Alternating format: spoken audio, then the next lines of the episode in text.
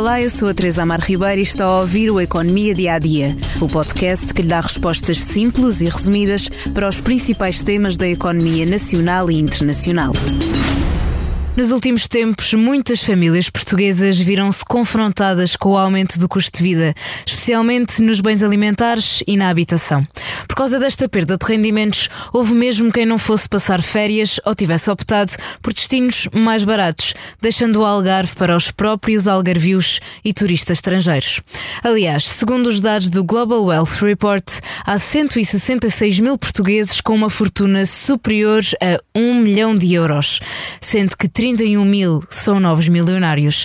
E as vendas de carros de luxo aumentaram bastante este ano, com níveis superiores aos do mercado em geral. Houve mesmo marcas a quadruplicar as suas vendas. Mas vamos voltar uns anos atrás para percebermos qual tem sido o trajeto da venda de carros no nosso país.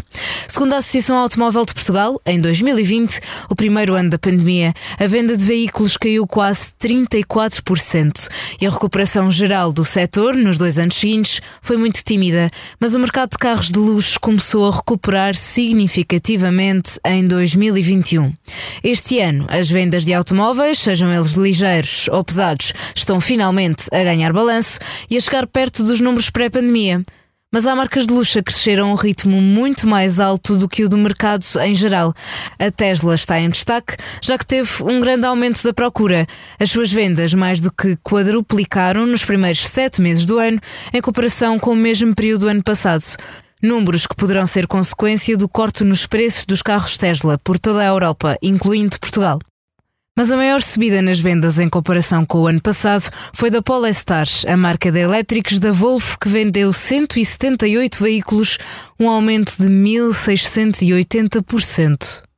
A Alfa Romeo quase triplicou o número de automóveis vendidos e marcas como Aston Martin, Volvo, DS, Lamborghini, Audi e Porsche também tiveram subidas de vendas entre os 30% e os 42%. As exceções à regra foram a Jaguar, Bentley e Maserati, que venderam menos automóveis nos primeiros sete meses deste ano, comparando com o ano passado. Poderá o aumento do número de milionários estar diretamente ligado com o aumento de venda de carros de luxo? E com esta questão chegamos ao fim do Economia Dia a Dia, mas ainda o convido a ouvir o podcast Money Money Money, que fala sobre o que nos pode trazer o inverno do imobiliário sueco, que está em queda, um movimento que está a lançar uma onda de preocupação por toda a Europa. Obrigada por estar desse lado. Se tem questões ou dúvidas que gostaria de ver explicadas no Economia Dia a Dia, envie um e-mail para tearribeira.express.empresa.pt. Voltamos amanhã com mais novidades económicas.